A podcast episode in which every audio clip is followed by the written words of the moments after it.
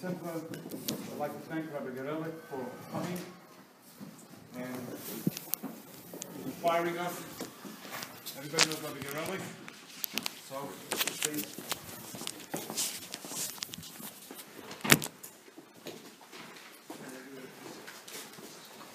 Sorry for Friday. Tough day. You're not gonna get it. It's okay. Un- Unless it's Garelic. Is it Garelic? No idea. Most of them are living in, Is that, uh, just because it's from Italy doesn't make it good. It's gotta have a stamp, it's gotta have a special stamp. It must be on your father if it's in Italy. Okay.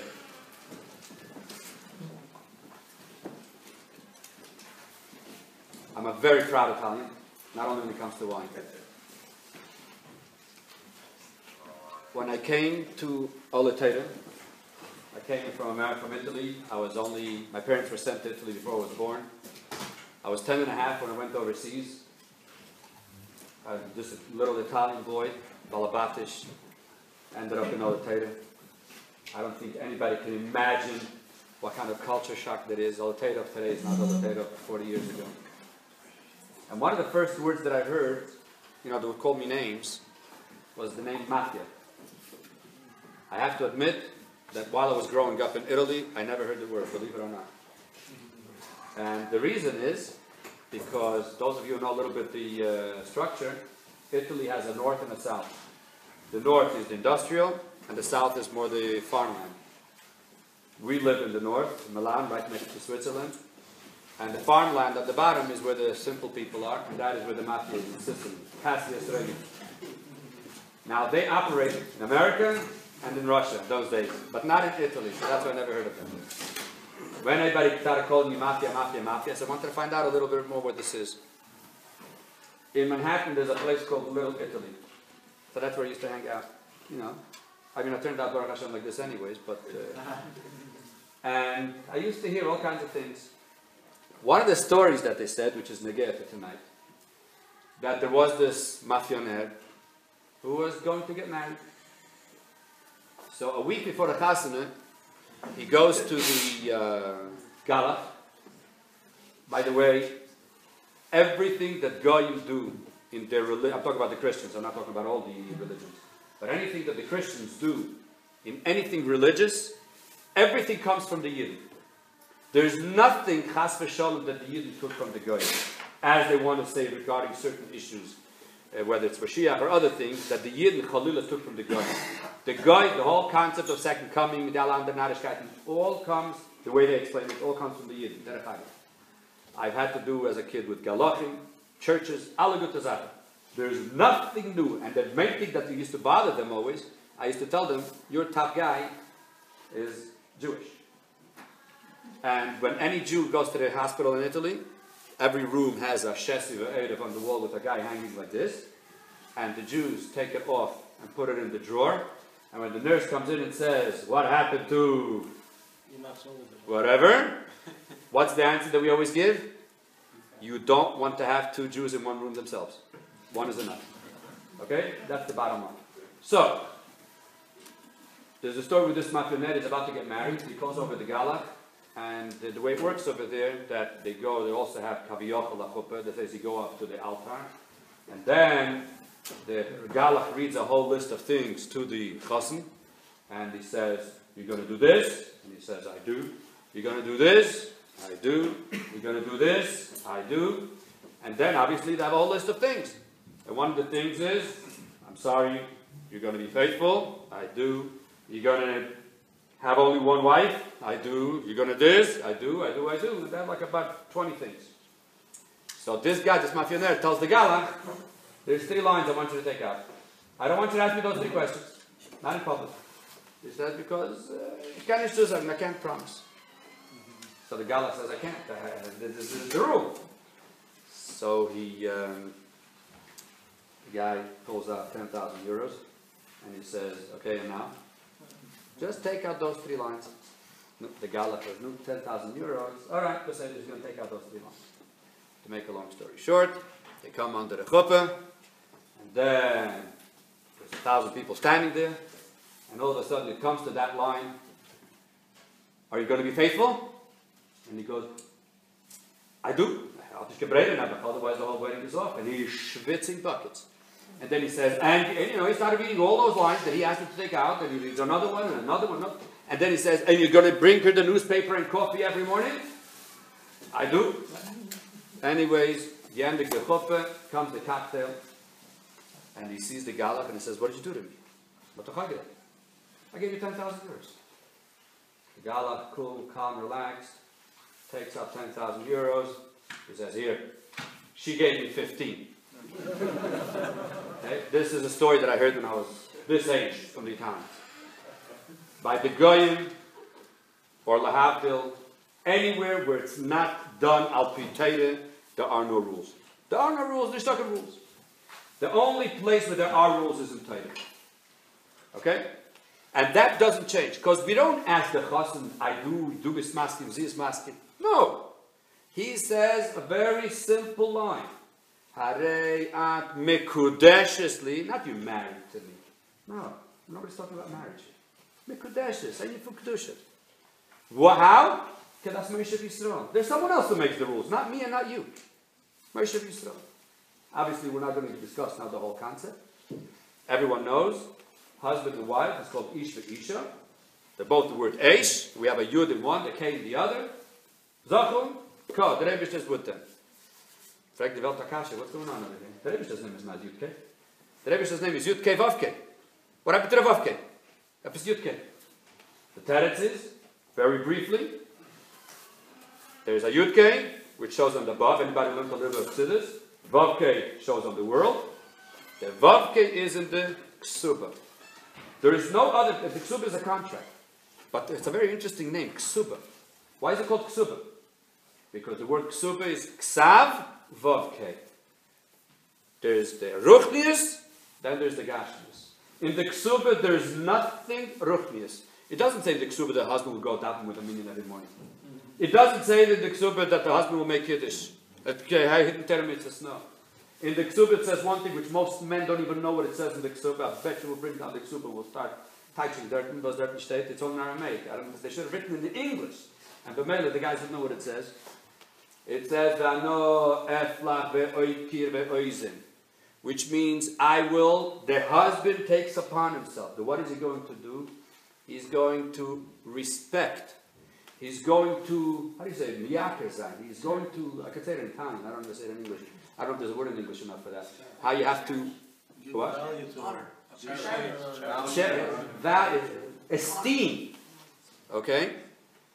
And just to give an example, that the moment there is yikar, there is esteem, automatically there's no negativism. The negativism happens, how does, imagine if a big, very important person tells you something that you're not masking with, you don't agree with them. You're going to start fighting with them? No. You're going to be in a very respectful way. You either say yes because you don't want to start up with, with the President of the United States, it Pasternish, or you're going to say it in a very, very, very diplomatic way. You know, maybe I had a hint. That's exactly how people, men should be with the wives and the wives with the husbands. That's what, that's what the Torah says. This is what you signed on under the chuppah, what you're going to be signing on. And I'll just finish off with a very simple example and a revolutionary idea. The simplest example is, you know, people always ask me, what do I hear when people call me with questions? Where are the fights? One time a chinik fell on the floor. Became a milcham in the house. The husband says you have to cash it, and the wife says no. What's? So they called it up. Unfortunately, at that time they called me. And they asked me, Rabbi Garelli, are you supposed to cash it the chinik or not? So I said, I'm going to answer the question only if husband and wife come to me. Otherwise, I won't answer the question. The they came, and I asked, Well, what do you say? Yes. What do you say? No. I said, You're both wrong. You're both wrong. Why are you both wrong? You're not allowed to argue about something like this. You argued about it, you're wrong. There's a question. Is it a yes or is it a no? Don't argue. Call a third party. In this case, it was a Shailin. He called it up. And the Rabbi said, No argument. You're allowed to defer one from the other. One says, let's go to this restaurant. This one says, no, let's go to another restaurant. And you sit down and you work it out, but not argue. The moment you argue, this is what causes abuse. Abuse doesn't start from abuse. No chas and kala abuse at the first. Nishtazazah. There's no such thing. You know they say when a guy opens up the door for a lady, right? You know, the car, what does it mean? Either it's a new wife or it's a new car. right? Farvas? Because the, the, the, respect is just not there. It's nishta. The moment you have respect, you will not have that second part. If there's abuse, it's because there was no respect to begin with. And therefore, I'd like to finish off with that. It's not an original idea because I saw it in other places. And therefore, I would like to introduce it here. Mir Hashem. Everybody's going to be under a chuppah very soon. That before you go under the chuppah, Chassan and Kala know beforehand who is a person who will be their mentor before and after. There's no such thing going on it on your own. Nishtazazach. Amalek Zeiten, people went, this is it, this is how we go, and they went like this, against the letter. Today, Baruch Hashem, because we don't have the pressures of Amal, and on the contrary, we have the rachvis, we have the the, the, the abundance. So b'meil, a lot of things get lost, and that is why a lot of things get lost on the way. The moment there is someone who, b'shas chasim kal, a lot of times they need something to be clarified. There is nothing wrong with having a third party that he is objective, and he will, Amir Hashem, take care of it for us. After the wedding, it's even more important. Because a bacher thinks that he knows it all. All of a sudden, he comes after the wedding and mitamol. They, they, they, sometimes they, they, they think it's a new world, and he thinks he's the first person in history that ever got married. And the same thing with a girl. But it's gone. It's 100% gone. And therefore, I would like to introduce this concept that they all should have a mentor, that the chassan and the kala should both agree when, right after they become chassan kala Hashem, have someone who they look up to. It could be a man, it could be a woman. It makes no difference. And that person will be the Yudke and the Vavke to make sure to bring it down into fruition. And when everything is done, al say the Hatera mitzvah, automatically we will never have to discuss any kind of abuse. And on the contrary, we're going to have Kibeka Hashem Oh, yeah.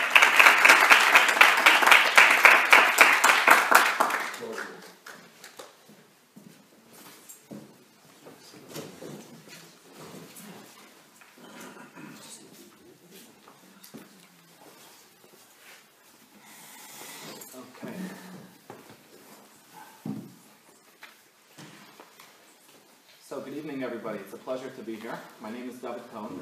I'm a licensed therapist. I'm a clinical social worker. I live and practice here in Brooklyn, not in Crown Heights, but in Brooklyn. Um, um, it's, a, it's an honor to be here on behalf of Binyan Ad, and um, I commend all of you for being here, for being part of this program, and for taking the time to have the foresight, to have the wisdom to realize that um, prevention being able to educate yourselves and being able to understand important things, the priceless important things, at this point in your life and preparing yourself for life is, um, how does the expression go? An ounce of prevention is worth a pound of cure. So I think in this case, an ounce of prevention is worth uh, many tons of cure. And um, unfortunately, most of my parnasa is made from people that are coming uh, way after the stage of prevention, when it's already at the stage of intervention. Um, the research shows that the average couple that goes to couples therapy comes seven years later than they should have been in therapy. Seven years after they really needed therapy. So most people that are coming for help with, with problems in relationships are coming when the problems have already been very, very well developed.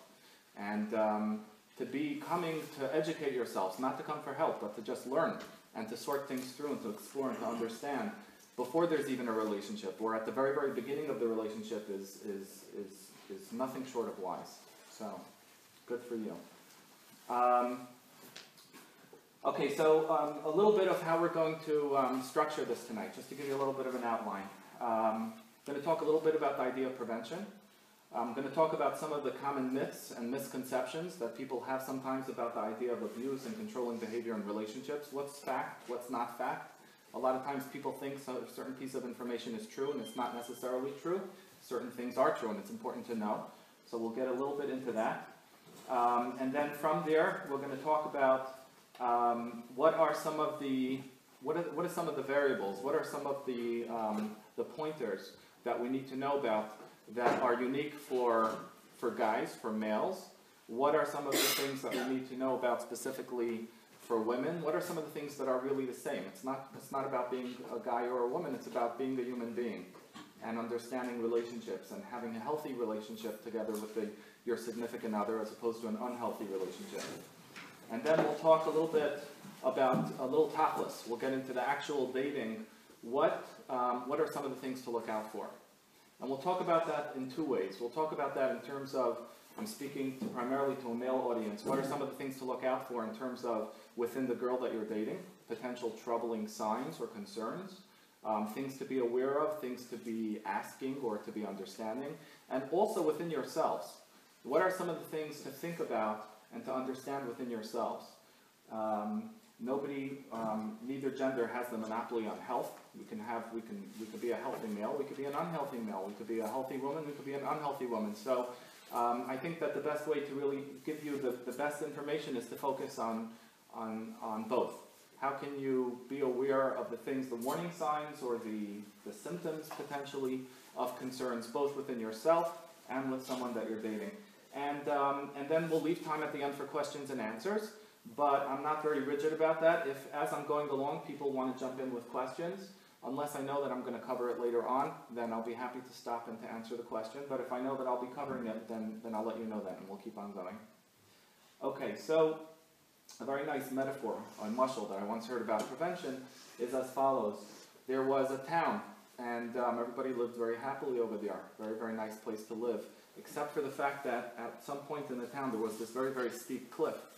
And um, nobody knew, unless you lived there, if you came to visit, you had no idea that there was this very steep cliff.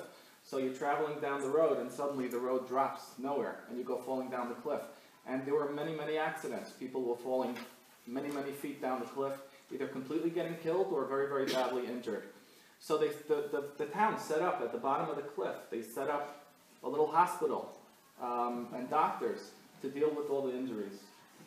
Then one day, somebody got wise in the village and they said, you know, this is a little bit silly. We're waiting. By the time they come to the bottom of the cliff, they're either dead or they're very badly injured. Let's meet them about halfway up the cliff. There's a little bit of a place where we could try to catch their fall, and we'll try to intervene over there so that the injury is not, not as bad as, uh, you know, maybe they won't die, maybe they won't break their neck. And then somebody even wiser at some point said, you know, what are we doing?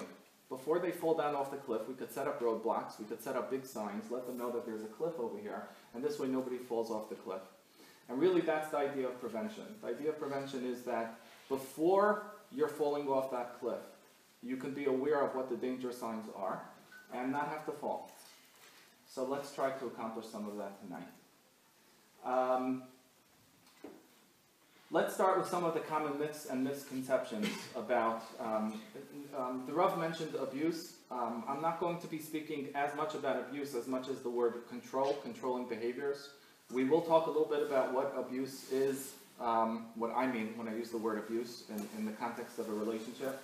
But what we're really going to focus on is the idea of control and controlling behaviors. And the reason for that is because um, um, I think that that's something that even a bigger population of people need to be aware of. We need to know about our own tendencies, our own vulnerabilities that we may have for controlling tendencies in a relationship or for the other person that we may be dating.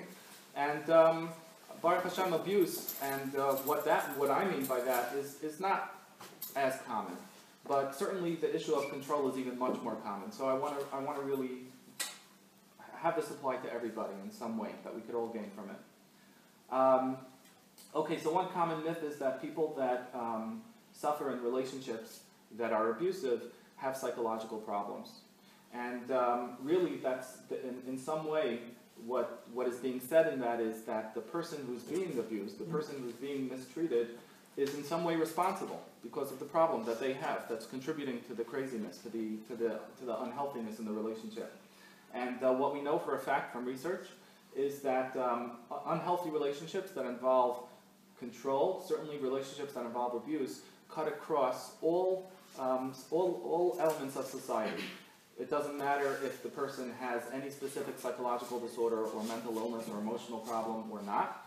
It doesn't matter how, how, how wealthy or, or poor the people in the relationship are. It doesn't matter how educated or not educated the people in the relationship are. It doesn't matter if there is or isn't alcoholism or drug addiction or any other sort of addiction in the relationship. In any kind of relationship between two people, there could be the potential for um, these unhealthy behaviors that we're focusing on tonight control and abuse. Now, in research, when, when they do scientific research, there are two important terms that uh, they talk about. One is called correlation, and the other one is cause and effect. Cause and effect means that A causes B. So B exists because of A. Correlation means something a little bit different. Cor- cor- correlation means that A and B have a relationship with each other. Correlation means that A and B have a relationship with each other, and in some way there's a connection between the two, but not that one causes the other. So there are some of the things that I mentioned to you just now in terms of poverty, unemployment is another one, um, alcoholism or other drug addiction, um, poverty, uh, I think I've mentioned poverty. These things have correlations with abuse. In other words, we know that um, there seems to be a higher level of unhealthy relationships in these kind of situations. But we know that it's not that poverty causes it, it's not that alcoholism causes it, it's not that psychological problems cause it. So this leads us to an obvious question, which is, well, what does cause, um, what does cause controlling and abusive patterns in relationships? So we'll put that on the side. We're going to get to that shortly.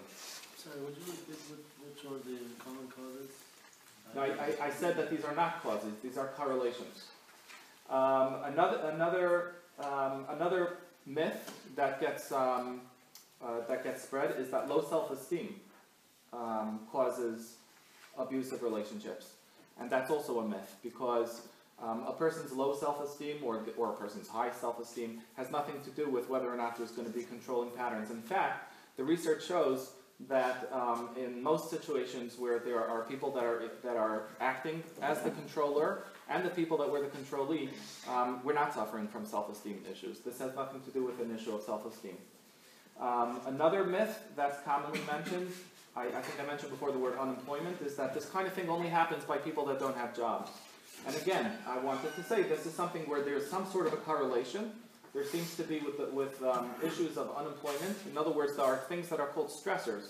When people have difficult situations in life, somebody is not well, somebody is, is out of work, these things create more stress in a person's life. Anything that creates more stress in a person's life will create more stress in the person's relationship. Anything that creates more stress in the person's relationship is going to be more stressful for the people in the relationship. But you can have two people deal with stress very different than another two people deal with the same stress. So it's not the stress that creates the problem, it's the people that are in the relationship that we really need to look at. And what's going on inside the person that um, winds up um, in the relationship having control or abusive patterns. So again, we're going to look soon at understanding what really does go on within the person. Um, see if there's any other myth here that I wanted to, to mention. Um,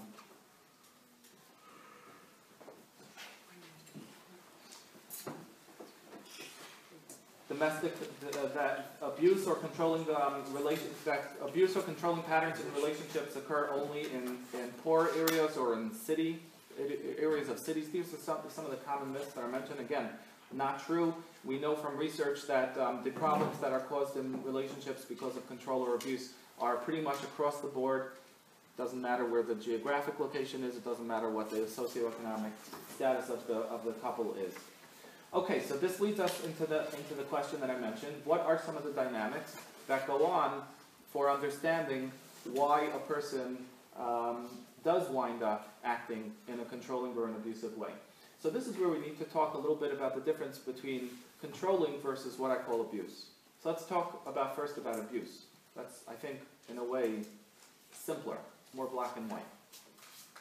So the way to understand abuse is that a person attempts to keep a certain element of control or power over the other person in the relationship. And the way that they're going to accomplish having the control or the power, having the upper hand in the relationship, is by using certain tactics on the other person that create the ability for them to successfully maintain that dynamic. So, for example, the person treats, the controller treats the, their spouse um, with verbal abuse, with emotional abuse or with financial abuse. They withhold money. They make the person account for every penny. Or they turn the kids against them. They, have the, they, they, they, they make the kids feel like their uh, other parent is uh, crazy or wrong all the time. So, and there's many other tactics. Any of those tactics that are used by somebody to be abusive to their spouse, the abuse behavior is really the means to the end. It's not the purpose it's not to just torture the spouse. The purpose is to have the upper hand in the relationship. Okay, so that's the what I meant when I said very black and white. That's the sort sort of um, um, when we know that the person is really looking to have a relationship where there's an inequality, where there's a dynamic of I am in control of you, I have more power than you. We're not going to focus on that tonight. What we're going to focus on is what, what are called controlling behaviors, which is for a whole variety of reasons that a person could have difficulty in being able to negotiate a, a successful relationship. A relationship between two, te- two people requires constant um, negotiation, constant compromise, constant communication, constant reinventing. No relationship stays the same day in, day out. The agreements that we had the week before or the year before stays exactly the same. Life changes, circumstances change. We change as we go as we go through life as we get older, and therefore the relationship that we're in also evolves.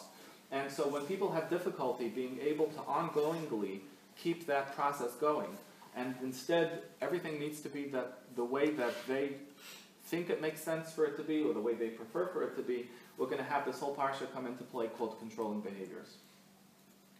Um, there's, a, there's a great quote um, that I heard. Any attempt to impose one's will upon another person is an act of violence. Any attempt to impose one's will upon another person is an act of violence.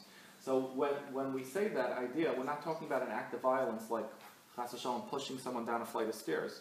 We're talking about an act of violence that I take in some way. I don't even have to physically touch the other person, but I take my will and I say it has to go my way. And because it has to go my way, I will do whatever it needs to do, whatever I need to do to successfully have it go my way. That's an act of violence. Just the idea that I need to impose myself upon another. Now, obviously, um, when we're parents and we have kids and we're being mechanech them, we are in some way imposing our will upon them. We're not giving them options for everything and choices and everything. But when you have two adults in a consensual relationship, and one of them is attempting to impose their will upon the other, you don't have a recipe for a successful relationship. So far, am I making sense? Yes. Any questions thus far? Anything that I mentioned? Okay. I don't know if I'm going too fast or I'm going okay. So if, if I need to slow down, let me know. Okay. So um, let's talk about some of the specific variables that have to do with men um, that are male specific. Meaning, what are some of the vulnerabilities that men need to be aware of that make um, for the potential for controlling behaviors in the man? Okay, and then there are, like I said, then there are ver- um, then there are dynamics that have nothing to do with being a man or a woman, and it's just about being human, and we'll talk about those soon. So the first one that um, is important to be aware of is the concept of objectification of women. What it means to objectify someone is basically to not really relate to them as a human being, but instead to relate to them as an object. Okay, and you can relate to someone as an object in all sorts of ways. You can have an employee who works for you, and you can objectify the employee. Instead of seeing the employee as a human being who needs to be treated with respect and sensitivity and care, they're only there to be my employee. That's the only reason that they exist and therefore the only, they only serve uh, purposefulness and usefulness as being my employee, and therefore I don't need to treat them with sensitivity and respect. I don't need to relate with them on any human level. They're my employee. That's an objectification of a human being. Seeing this person not as another person, but simply as my employee. So similarly, in any relationship, we can objectify the other person. And we could see that person as just being there to fill my need in some way to fill my physical needs, to fill my material needs, to take care of my kids, to clean my house, to serve me. That concept that that's why this person is there, or that's the need that I have for this person, if that's my mindset, then I've objectified this person. And so, objectification of women is one societal problem, meaning that there's a common problem in our society. Um, when I say common, um, I don't know if I could give an exact statistic, um, but it's something to be aware of that um, oftentimes we may have um, relatives or friends or hear jokes that are a reflection of this attitude of objectification of the other gender. And so there's a danger in buying into that mindset that when we get married and now we have a significant other, we have a spouse, we're not really relating to them all the time with the same respect and sensitivity and care that we would want to be related to ourselves. So that's one vulnerability to be aware of called male object, um, objectification of women. Another concept that's sort of related to this is the concept of male privilege or male authority. Male privilege means that because I'm the man, because I'm the guy, I know better. Or because I'm the guy, um, it's supposed to go my way. Because I'm the guy, this is the right way it's supposed to go. And um, your opinion or how you want it to be is not the right way. So that concept, that, ad, that attitude is called the attitude of male privilege. Male privilege is another societal problem that there are men, again, you, you, may, you may know people that have some of this attitude.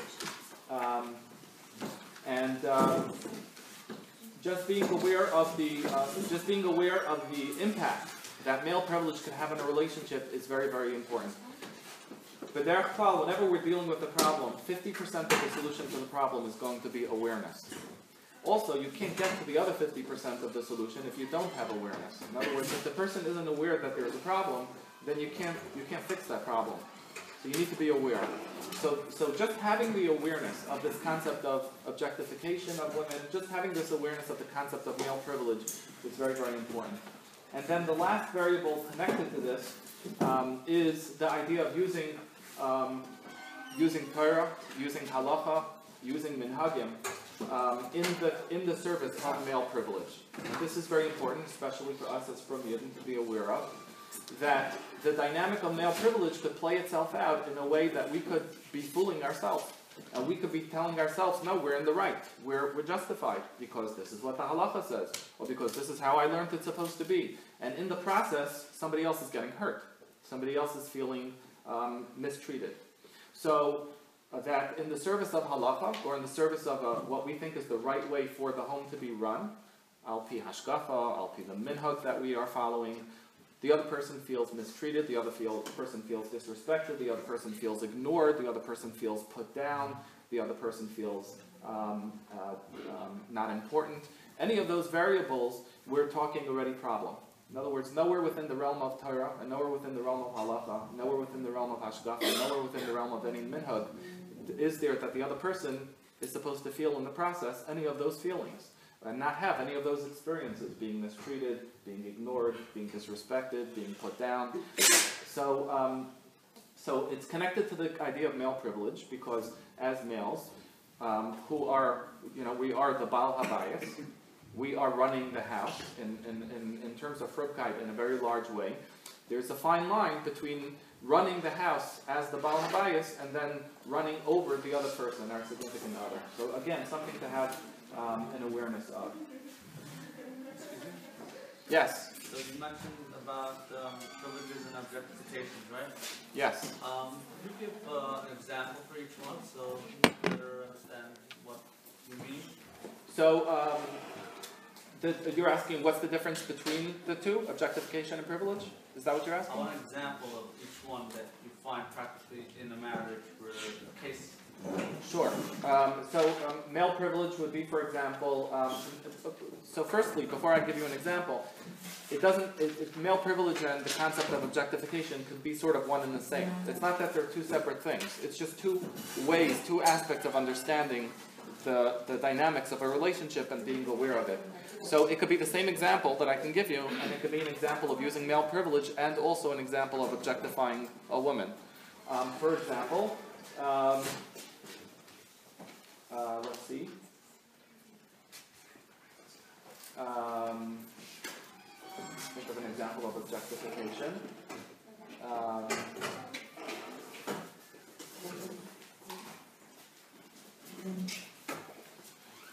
uh, the guy is sitting um, at the Shabbos table. The husband sitting at the Shabbos table, and his um, and his teenage daughter is um, starting to sing Shabbos Meres. Just shooting off an example off the top of my head. And the way he tells her to stop singing because he thinks that it's inappropriate for her to sing is uh, leaves her feeling um, very put down, leaves her feeling cheapened. I'm a woman, therefore I'm less than. So, um, let's say for whatever the, um, uh, whatever the variable is, there's a guest in the house, or this is not the person's, the person thinks that at this age it's not appropriate, whatever the reason is, that the husband, the father, wants to put his foot down or set some sort of a guideline, set some, set some sort of a limit in the home, and in the process, his daughter is feeling like um, she's, she's inferior, she's less than. Okay? So if, if you're going to use the, if, you, if, if the situation comes up where halacha or a minhag or um, an appropriate behavior needs to be applied in a relationship, then objectification is without um, relating to the other person, without relating to the other person's feelings, without taking into account that how I would feel in this situation is just as relevant as how this person is going to feel in the relationship. So that kind of sensitivity is not there when there's objectification. The person is there to listen to me, or the person is there as an object to serve me, serve my needs. Um, uh, another classic example is where the husband doesn't really help out in the house. That's my wife's job. I don't diaper the kids. My wife, that's my wife's job. Now, in, in every relationship, there's no rule book that every, every marriage has the same rules of how much, who takes out the garbage. Does the, does the husband wash the dishes? Does he mop the floor? Does he, does he clear the table? Does he set the table? There's no rules for this. There's no right or wrong. But in a healthy relationship, those things get agreed upon, get negotiated between the husband and the wife in a way that both of them walk away from the agreement, from the discussion, feeling satisfied with the, with the process, how the discussion went, and how the, con- how the conclusion was brought to a conclusion. In objectification or in male privilege, that's not happening. There's a one side, there's a, there's, there's a one way street that's happening. The guy decides that this is the way it's supposed to be, and so he employs any of a variety of tactics to make sure that that's how it's going to be. So he might, he might, um, he might say, he might assert male privilege. I'm, I'm the guy, so therefore this is the way it has to be. That's, that's a very black and white obvious example. Or he might use any form, like I mentioned before, a form of emotionally abusive behavior. Putting her down, calling her names, saying she's stupid or silly, um, she doesn't know what she's talking about. Body language, rolling, rolling his eyes in contempt. Um, conveying in some way, verbally or non verbally, the impression to the other person that um, what, what she has to say doesn't count or doesn't really matter or it doesn't matter as much as what he has to say or what he thinks. Okay? So, so the flip side of that, the healthy side of that, is that no matter what the topic is, whether it's something that the, the, the, husband thinks and feels very strongly is more his domain, for example, let's say it's an issue of halacha or, or um, how the home should be raised in terms of, Ju- of Judaism, it doesn't matter what the topic is, regardless of what the issue is, that the procedure, the process of how that unfolds is one where there's mutual respect, where there's mutual tolerance, where there's mutual care. Okay? So that's always the flip side. The flip side is that there's always a two way street, there's a, recip- a reciprocity. That um, I, I am spoken to and I can be spoken to. I listen and I am listened to on both ends, working in a two way street.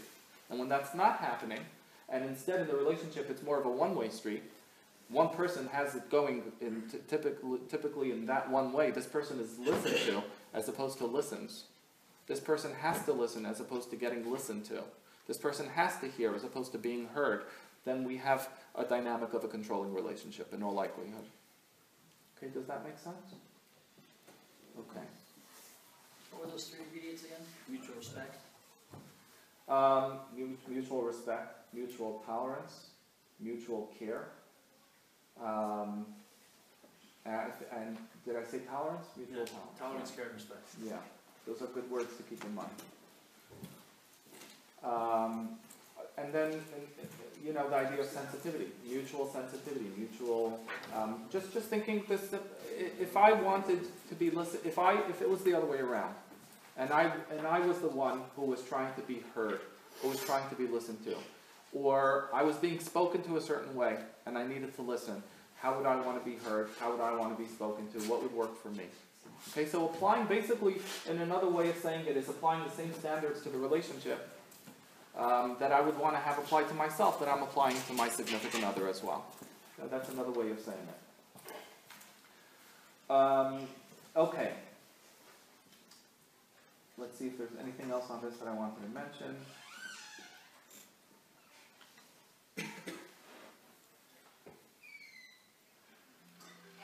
Don't, I don't, I don't think I can overemphasize enough, before we go into some of the variables in terms of the actual tachlis stuff, we'll get into now dating, how, to- what to look for, what to keep in mind. I can't emphasize enough that the idea behind, um, the, what, what, what creates, what goes from healthy behavior to dysfunctional behavior to abusive behavior is going to be ultimately what, what goes from dysfunctional to abusive, right? There, we have the word shalom bayis. Shalom bayis is not referring to abuse. Shalom bayis is referring to problems in a relationship. There are many types of problems you can have in a relationship. Relationships is the hard, one of the hardest things in the world to have um, all the time successfully. Research shows that even the most successfully married couples, the most happy, satisfied couples, are really on the same wavelength 70% of the time. You have you're two different human beings, you're two different personalities, you come from two different backgrounds. 30% of the time, minimally, you're not going to be on the same page. That means that um, you want to go out for a walk and spend some quality time, and your spouse just wants to sit and read a book. You want to go out to eat, your spouse wants to stay home and uh, veg out. And, and, think of any other example. 30% of the time, you're not on the same page as your spouse. That's in the most successful relationship.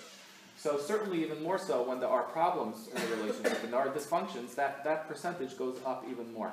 And that's, that's okay. There's, there's people to help with that if, if, if help is needed. When it goes and it crosses a line from that into abuse, what we're talking about is a whole other thing. What we're talking about then is that the person who's the abuser has a need for the relationship to have an inequality, to have a power differential. I need to have the upper hand in this relationship. Now, that doesn't necessarily mean that the abuser is, is torturing his wife all day, all night with abusive behavior. It could be that he, he seems to treat his wife very, very nicely. He leaves her alone. Everything is fine. But if she steps on his toes, so to speak, if she annoys him, if she crosses some sort of a line that he feels can't be crossed, then he acts with the abusiveness. You have some, some, some type of people that are abusive where they are actually chasing the abusee, the person who's getting abused. They're, they're, they're, they're chasing them. They have this constant need to be involved in interactions with them and mitcha them. And then you have other people where they're satisfied leaving the other person alone as long as you leave me alone and as long as you let things be my way. So again, important just to understand, to pick up a little bit of the flavor of what I'm describing, get a sense that we're not just talking about general problems in a relationship where a couple is fighting, a couple can't get along in a certain way, a couple doesn't know how to reach a compromise or, or resolve certain disagreements or difficulties that they have. We're talking about it's crossed that line into a whole different kind of department, into a whole different kind of territory called um, the abuse. Control is one of those things that takes you from the dysfunction right into the abuse. Okay, so um, what I'm what I'm trying, what I'm hoping to convey is a little bit of the mindset and a little bit of the flavor of, of the dynamic of the relationship that differentiates the abusive one from even a couple that has problems, that has dysfunctions, that has difficulty together. Okay? That makes sense? Do you mind uh, giving an example between um, a case of dysfunction and abusive? Where did that? Okay, so, so when we talk about examples, it's important to understand something. If, if I'm, I'll give you a, a different example, not, not connected to relationships. If I'm, if I'm watching a guy drink a beer, and this guy has, he's just a regular guy, and then I'm watching the guy drink a beer who's an alcoholic. You think then when I watch these two guys drink a beer, I can automatically see who's the alcoholic and who's not? They're both just drinking a bottle of beer. I can't see in the actual example that one has an alcohol problem and one doesn't. It's very important to understand when we're trying to think and understanding this that we have to imagine that it's like a whole movie. And the movie has a beginning, it has a middle, and it has an end. It has a whole storyline. You don't freeze the movie, pause it at one scene, and say, this is the movie, this one example, this one scene. So if I sit with someone and I'm doing an addiction assessment for alcoholism, let's say, I don't hear that they got drunk last night and I say, oh, they have alcoholism. That's like freezing the movie and paskening, deciding a problem or assessing something from one scenario. So when we ask for examples or when we're trying to imagine examples, better than me giving you an example would be to simply understand that the concept is not an example of a behavior, it's a pattern. It's a pattern of how a relationship is between two people. When there's a certain pattern between a guy and beer, then that pattern is called alcoholism. When you have a certain bad pattern between a husband and a wife, um, then that pattern can be called abusiveness or controlling behaviors. So it's not one example that could paskin it. People can lose their cool. People can say things inappropriately to their spouse. People can be disrespectful because they were um, tired and overwhelmed and they inappropriately crossed the line. People could do wrong things. People can misbehave. And just because someone misbehaves doesn't automatically mean that they are abusive in their relationship. That's why I'm hesitant to give an example and say that's an example of, a, of an abusive behavior because you can have, if you can have a, a spy camera in someone's house and watch this couple have a fight and go, oh my gosh, they have the worst marriage in the world. Really, they had a very strong marriage. Then you can have, you could have the spy camera in the house and see, oh, the couple looks like they get along, and it's horrible. She's in tremendous pain. So you, you can't see it from one example per se. It's more important to understand that it's the pattern of the relationship, how the relationship goes. Also, the other piece is, for example, if I was doing as a professional an assessment, and I wanted to get it, and, and, and one of the questions that's coming up for me as a professional is, is this relationship abusive? I will not be able to know unless I have the opportunity to hear from the other person as well. In other words, just by sitting with, let's say, if the guy was the abuser in that situation, and I'm just sitting with the guy and I ask him questions, and I never get an opportunity to hear either directly from the wife or from the wife's therapist, whatever, however I'm going to get from the Rav or the Rebbetzin that's involved, if I don't get to hear what's been going on for the wife in that scenario, then I'm missing a very crucial piece of information. So, what is the experience like for the other person in the relationship? So, in real abuse, when the person has crossed, when the relationship has crossed the line into abuse, one of the things that's going to be in the relationship um, from mitzad, the receiver of the abuse, the abusee, is going to be fear. Some element of fear. It may not be fear that this person is going to punch me in the nose or throw me down the stairs. It may not even be a fear that they could specifically put into words. I'm afraid that my husband will, blah, blah, blah. Sometimes it is. It's very, very clear that the person knows what they're afraid of.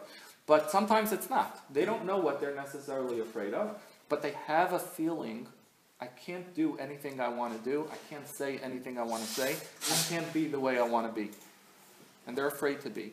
So that's another important piece to understand is always going to be there in a relationship that's crossed over into that line of abuse. Okay, so what, what we did was um, we talked a little bit on an extreme level now in terms of what it looks like when it really gets into um, a problem, into a serious problem. Now we're going to pull back and we're going to talk about what it's like when two nice people are dating and um, there are no problems, but we're trying to prevent problems. Okay? So first I'm going to give you some questions that could be asked. And now when I give you these questions, think about it in two ways. These are questions that you can ask as the guy who's dating the girl. These are questions that you can ask yourself about yourself as well, as if it was the girl asking this about you. Okay? So the same questions could be asked and be, and be heard from me both ways. One question How are decisions made? Okay? One thing I want to um, for sure say no matter how long you take um, in your dating or short, don't assume that the things that I'm going to talk about now you'll resolve when you get married. You'll figure out then. Because by then, it might be a little too late. Think about these things when you're actually dating. Keep them in your mind. As you're more serious about it and you think this actually might be going somewhere in a real way, think about it, bring it even more close into the front of your mind. Don't tell yourself, I'll pull out this information later on and it'll work itself out. Pull it out from the get go, have it in your head. So, how are decisions made? Um, this could be a little bit theoretical when a couple is dating. There may not be that many real decisions that have to be made, but you can even see it in um, some of the things that are more silly. How do you decide where to go out to eat? How do you decide what kind of date to have? How do you decide when to, um, where to have the bar? I don't know, I'm just thinking of, of things that are, in the big scheme of life, not very important examples. But the process of how those decisions get made. Okay, so again, you could think about that question in two ways. How does the girl I'm dating come to making decisions? How do I come to make decisions? What's the process that goes into it? What happens when there's a conflict? What happens when there's a difference of opinion or a disagreement? How does that get played out? How does she respond? How does she react? How do I respond? How do I react? How does it get resolved? Okay, so there was a fight, there was a conflict.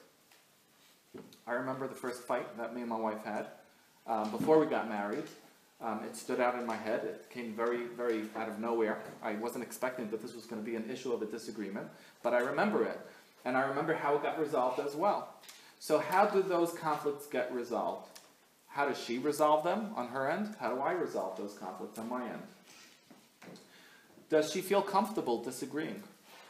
And if she doesn't feel comfortable, why not? Okay, this is a great question. We often don't really think what is really going on for the other person. What we think about more often is does this person like me? Does this person want me? Do they respect me? Those are all very, very important questions. Do I like her? Do I respect her? Do I want to be with her? Very, very important questions. But here's a different type of way of thinking about the other person. Does this person feel comfortable to disagree with me? Am I comfortable to disagree with her? If not, why not? What's going on? Um, what might I do to change her mind? Okay, what are the kind of things that I could do to change her mind? Not controlling? Well, we'd like to know. We, that's the question, is to take a look at that.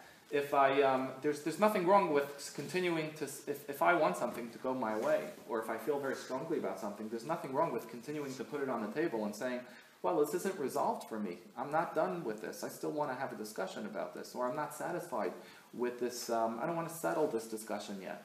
I want to continue to talk about it. There's nothing wrong with that. But yes, potentially a person could say, no, this is about control. It's about me having to have my way. So I'm not going to stop until it goes my way. So that's exactly the kind of thing that I'm trying to raise your awareness that there's a healthy way where there's nothing wrong with dealing with the situation, but then there's the control factor that could play itself out. So what might I do to change her mind and um, in order to get things to go my way? What does she do to get me to change my mind and to make sure that things go her way? Okay, again, the same question both ways. Go ahead. Giving an example, you just said, giving an example of, of what the, would be a good and bad situation? Like, like what does she, what does she do to convince me? So like, what would be a good example, what would be a bad example, what specifically, what would you look out for? So, um, okay, we'll, we'll get to some of that in, in, in, um, in a minute. Let me double check to make sure that we will. And if we don't get to, if we don't get back to that, please ask the question again, but I think we're gonna cover, uh, more specifics on that soon. Um, another question to keep in mind, One question. one question, go ahead. Uh, Sometimes we have a need, and sometimes we have some things that are necessary, but not a desperate need. So if the need is not met, uh, it makes our lives uncomfortable, let's say. So how do we go and ask for a need? For example, if the wife needs a a need. Or if she wants to, or or if the guy needs something from the wife. How do we go and ask that this need to be met? What is the right way, and what is the wrong way, and what is the opposing way? And what is the last thing you said? What is the, way. what is, Imposing way to make sure that this, so again, you're just asking for an example? Is, is that, if I'm understanding you correctly, you're asking for an example? So again, let's see if I cover that, and if I don't, then, then we'll ask this again, but I think I'm gonna get into more detail soon. Um, I just want to clarify, so you're saying you ask questions and you look at scenarios? Both? Um, these are questions to keep in your own mind. Are these getting addressed? In other words, as I'm dating this girl, as I've decided that this is the girl I want to marry, have I been thinking about these things? In other words, I'm not saying that you have to go through these actual examples where you had a fight, you had a conflict. Um, you did try to convince her of something, she tried to convince you. I'm not saying that. What I'm saying is, if you keep this in your mind and you're tuned into this, at the very least, you can have conversations about these topics. You ask her about it. What Why not? These are great conversations. Um, th- that's what I meant when I started off and I gave the introduction. Don't think that you'll just wait till you're married and then you'll decide to put these things on the table and explore them together. Explore them when you're dating. So e- either it'll come up Lamaisa in some way, and then you get a chance to really be tuned into this and see how, did, how does it play out on her end? How does she how does she go through these things? How does it play out on my end? What goes on for me? Or even if it doesn't come out in some way Lamaisa, you can still have discussions about these things and explore them in the conversations themselves. Um, you, you, you get a sense of where's this other person coming from and where are you coming from.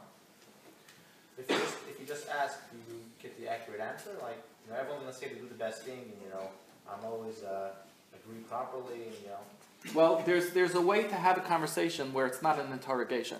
Right, you're right. If you sit there and you interrogate, or it, it would be, work the other way as well. If you were being Say bad on interrogated. Right, absolutely. Everyone's dating, everyone's putting their best foot forward, everyone's trying to look right, sound right, and be, and be, be on their best behavior, absolutely. So this can't be an interrogation. This can't be, if you were in this situation, we, how are you gonna handle it? It, it, this has to, this will only come up in the midst of a conversation, where you're exploring together an idea. Let's talk about the idea of, of, com- of um, conflict in relationships. How do we look at it? You know, how, how do you look at it? What's your thoughts about how conflict should be handled? What's your thoughts about um, how do you negotiate? How do you negotiate a relationship when you really don't want to let go? You really want very badly for something to go your way, or you think very passionately that something should go the way you want. So that's it, so it can't be asked as a direct question. What would you do, or do you think it's right or wrong if? Because of course you're going to get you're going to get the, the obvious answers, and if it was directed at you, you would also give the obvious answers. But I'm talking about looking for the opportunity to explore it in a conversation. And also, um, the point of my sharing this with you tonight is that um, even before you get into an actual conversation with a girl about this, start having these conversations in your own mind. In other words, very, very often we don't wind up thinking much about these things in a real way. We think about, um, especially guys, we think this is right, this is wrong. Do this, don't do that. But what's it like as an experience? What would it be like for me to actually have to deal with another person, um, not, not um, in a controlling way, in a way that makes them feel cared for in the same way that I want to feel cared for, in a way that I treat them sensitively in the same way that I want them to treat me, and then at the same time still hold on to my own want or my own opinion, it's not so simple. So to think about that, start really exploring what, what might that be like for me? When have I gone through situations like this? Even if it's not with a girl in a dating scenario, just in life. And how have I handled myself in those situations? What am I challenged with? Do I become impatient? Do I become frustrated? Do I start thinking that the other person is out to get me? Do I start thinking that nobody really cares about me? That I'm just disrespected? Do I become disrespectful? Do I become short tempered? What, what happens for me on my end as well? Okay, just some things to, questions to ask and things to think about. Okay, now what I want to do is focus on, this is pretty much the last piece before we open it up to questions and answers. What are some of the things to look out for? Okay? Again, when we talk about these things, what to look out for, think about it in two ways. What to look out for it in terms of um, identifying this within the girl, and as well as identifying this with, within yourself. Um, how about somebody who's jealous of the time that you spend with um, your family and friends? Okay? So either again, the girl is jealous, this is the scenario, she doesn't like how much time you're spending with family and friends. Or you don't like how much time the girl is spending with family and friends. So one of the things to, to keep in mind when it comes to this kind of a dynamic is that, first of all, dating takes people away from other, other things in life. Um, having a new relationship takes you away from other things in life, and, and, and rightfully so. You want to put the other person first. You want to um, spend more time and energy in that relationship, um, and, and, and that's the way it's going to work. However, you still have a life, you still have relationships with people that are meaningful to you, and so does the girl. So what, what's important to keep in mind is that my, I'm not expected to drop everything that's important to me because the other person needs 100% of my time and attention. And I can't expect to, um, to have that standard be applied to the girl as well. Okay? So that's one common scenario.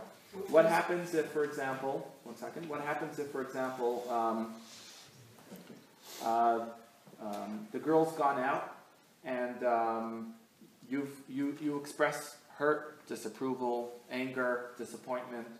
Um, are you pressuring the girl in, in expressing yourself that way just to keep you happy?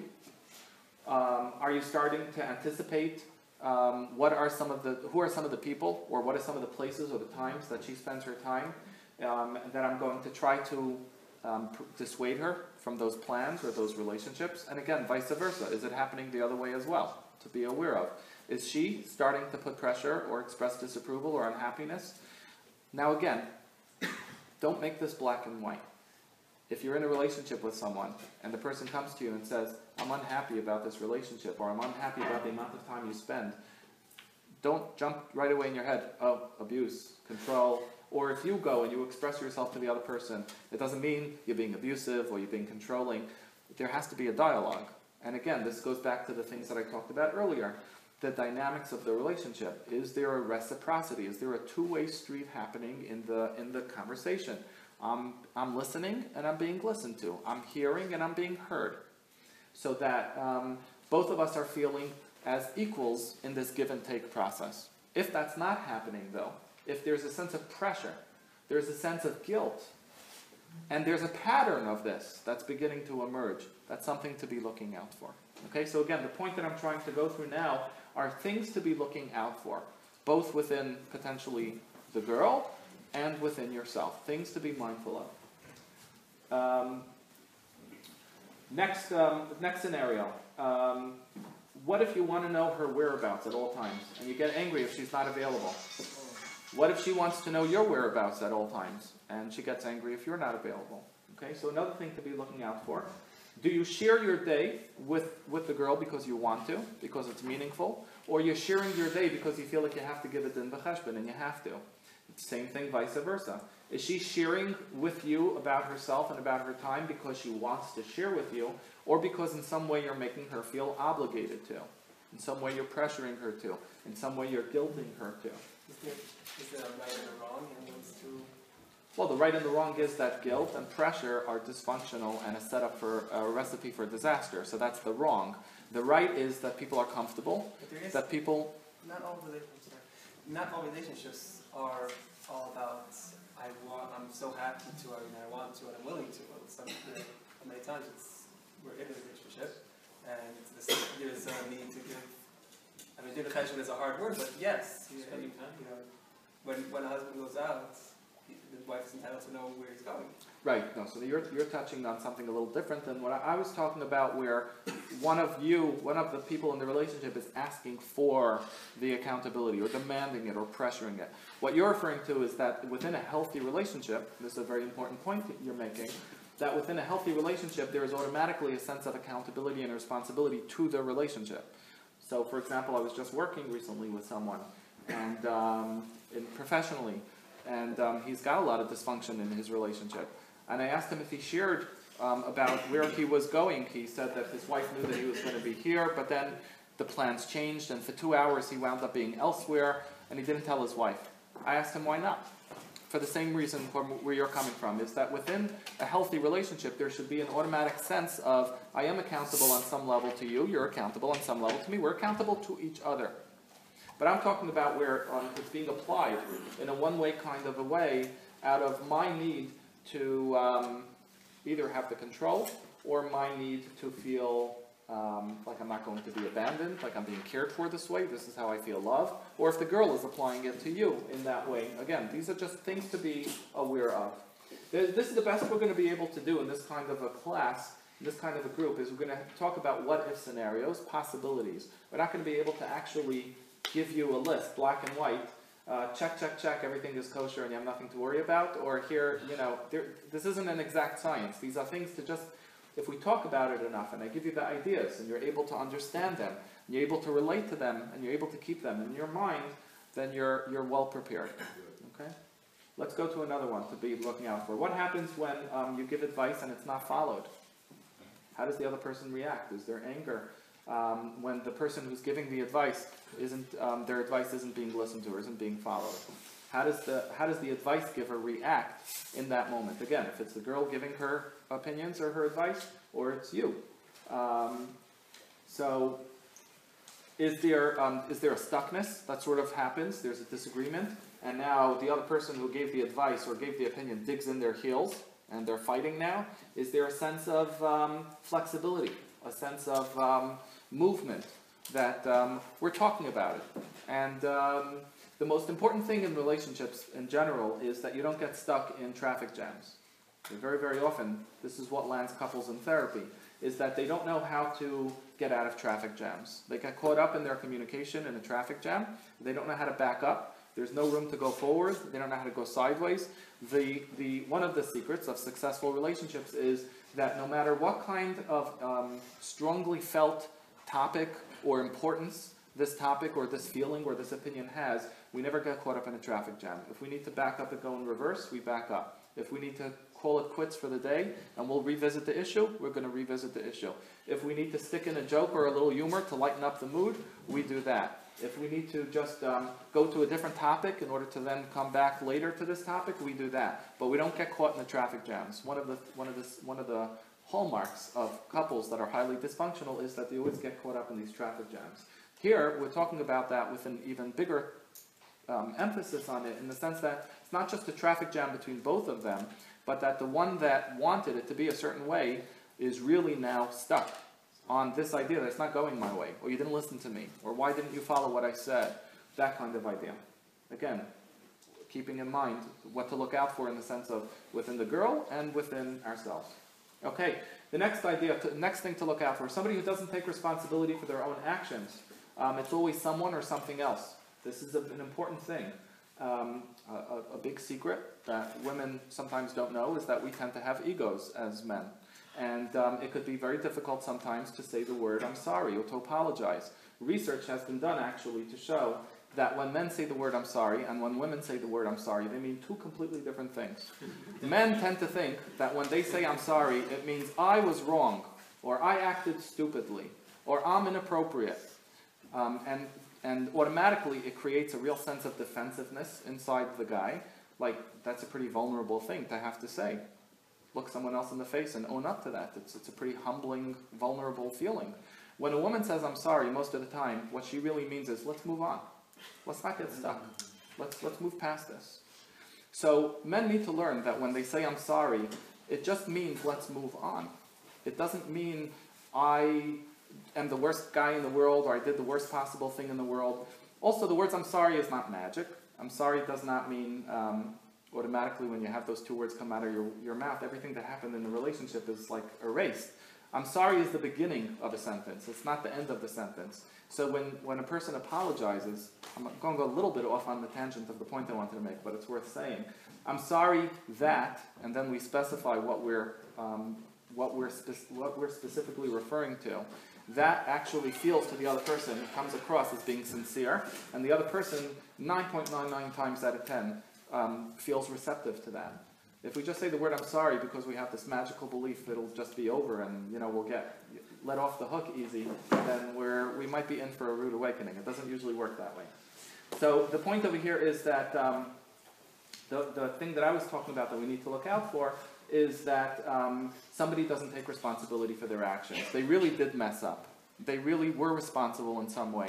And they're not able to really own it. That's something to be aware of, something to be concerned about.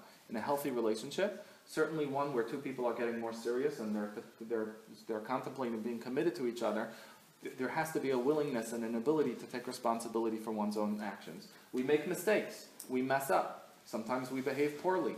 Sometimes we don't have the best of days. Sometimes we, um, the, our best side is not showing. And that could happen from the girl's end, it could happen on our end. But we have to be willing to step up and own that. So that's something to be aware of. What? Where do you see such a thing of either taking responsibility or not taking responsibility? Um, well, for example, if um, I turn to the girl and I say, you know, I, I, I really felt bad the way you spoke to me yesterday. And she reacts by brushing me off. As opposed to, oh, you know, I'm, I'm sorry that you felt that way. I, I, I hear you. I, I didn't mean to make you feel that way. Um, I'm sorry you wound up feeling that way.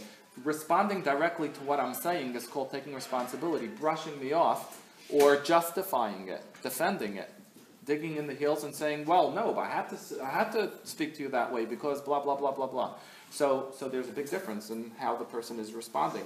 Are they, are they indicating that they hear me and they're taking into account what I'm saying, the point that I'm, I'm, I'm expressing, the feeling that I'm conveying, or they're just brushing it off in some way? Can you have both at the same time? Can you have both at the same time? Well, the general uh, rule is that when we say, um, I'm sorry, but, we've negated everything that we've said before the word but. So when we say, when we, when we act like we hurt someone, but then we proceed to push our own agenda on the table after that, then we've just disqualified everything that we did before that. So you can't really have both at the same time. We often try to do that. People, it's not uncommon that people will try to do that. But in reality, you see as the person continues to talk where their focus really is. Is their focus on really hearing the other person and really relating to the other person's feelings, or the focus really is on keeping their own agenda going? But You understand what I'm saying? once- Yeah, I understand what you're saying, but uh, what, what I wanna know is if someone, yes, he's gonna listen to the feelings of, of the other person, but at the same time, he wants to get through his feelings as well. You can reverse the but. You could say I had to be defensive, and then you could say I'm really sorry you felt that way. Um, um, are, are you asking me, I just want to make sure, are you asking if it's the right time to do both agendas at that point in time? Like I have feelings and you have feelings, should we both right now at the same time air those feelings out? Or is it better to keep my feelings uh, for another time, another discussion, and just focus on, on the other person? Is that, is that the point you're making or the question you're asking? Um, part of it, Okay, so I, I don't think there's a general rule for that, like it always should be this way or it can never be that way. Um, there are different, different ways, two people, the, the relationships are as varied as the two people that are in it. Everybody in this room is different, everybody in this room is gonna have a different relationship with a different person. But, um, so, so I can't give you a rule, always do this or never do that with these kind of things. But I think it's important to be aware, if I think that it's okay, for me it would work personally, if I know that for me it would work, I could listen to your feelings and at the same time I would want my feelings to be aired out at the same time. So I try to do that. And I see that my spouse is not having any of it. She's, um, she's hurt by that. She feels like I was, she wasn't listened to at all. Then the wisdom that I need to have, the common sense that I need to have in my head is this isn't going to work for my relationship. Or the other way around. Let's say my wife, in her family, that's how they communicated. And nobody took it personal and everybody, everything was fine. Everybody was okay with it. She doesn't mean anything malicious about it. But when she conveys, when she communicates that way with me, it hurts me terribly. Because I grew up in a home where that was looked at as being very impolite or rude or whatever. So then it would be important for my wife to understand that and try to be sensitive to that as well. So it's not because one is right or one is wrong. It's just a matter of finding the right recipe for a successful relationship between those two people. so you have to learn the buttons of the other person. Right. And one of the things that we're talking about is learning our own buttons too. So there's there's two ways to, to say buttons. One is the, the buttons of um, what not to do, the buttons not to press, the things that make us feel badly, or the things that make us make the other person feel badly, or the positive buttons, the way to properly have a relationship.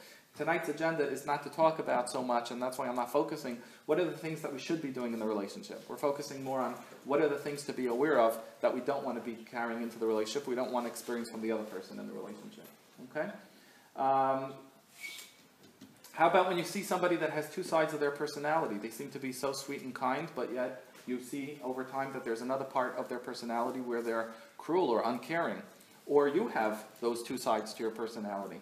My experience is that most, most people that have controlling behaviors are not all bad all the time. They could be very nice people and um, have nice friends who think very highly of them. In other words, um, very few people in this world are bad all the time with everyone in every situation. Very, very few people. That's the, the majority of people are not like that. We have times when we're like this, times when we're like that. But something to be mindful of, something to be looking out for is if we become aware that um, there seems to be two parts to this person's personality. There's this part of them that's really nice and endearing. I like this part of their personality. There's another part of the personality that makes me uncomfortable. Should we suspect that they have DID? Or it's just that? DID? You're asking very fancy questions. Multiple personality, or should we, should we just think that there's two parts of the same personality? Um, I, I can't, I can't, things at a time. I, I would definitely recommend that um, as a person who's dating, we don't try to do a psychological assessment on, on the other person. Leave that for the professionals. Um, the general rule of a successful relationship is that um, even if even if the other person has issues of any sort, psychological or emotional, if we want to have a successful relationship with them, then the same ingredients that it takes for any other two people to have a successful relationship are going to be there for, for you and that person as well. So we all have issues. No one's perfect. And um, the bottom line is, if we're in a relationship with someone, we can't think like a therapist. We have to think like, like a person, relate to them the way we want to be related to. That's what I'm trying to really focus on, is how to be aware of the things that we need to be related to in our own way, and how to relate to the other person too. The we shouldn't take their. Let me, let me hold off on the question, let me go on. What does that Hold- mean if hold someone has two sides for Psychosis personality? after dating? What I mean, what I meant by that was that, um, for example, um, their mood shifts Uh-huh. In some way. Or with some people, suddenly they're not acting so nice and caring. Or in some situations, suddenly they're not acting so nice and caring. Um, she, she gets on the phone with, um, with the cleaning lady at home, and the way you heard her speak is like, oh my gosh, where did this person come from? I, she never, I never heard her speak that way. You know, what, what's that about? But I like her, so I'm going to push that out of my mind, and I'm going to make believe that didn't really happen. I'll take that discomfort that I just experienced and make believe I didn't really hear that. Because it'll work out, everything's fine, she's a really good person.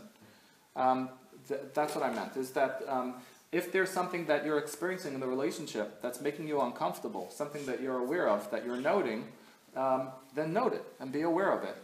And don't act like it didn't happen. That doesn't mean that you should uh, automatically assume that it means the worst in the world.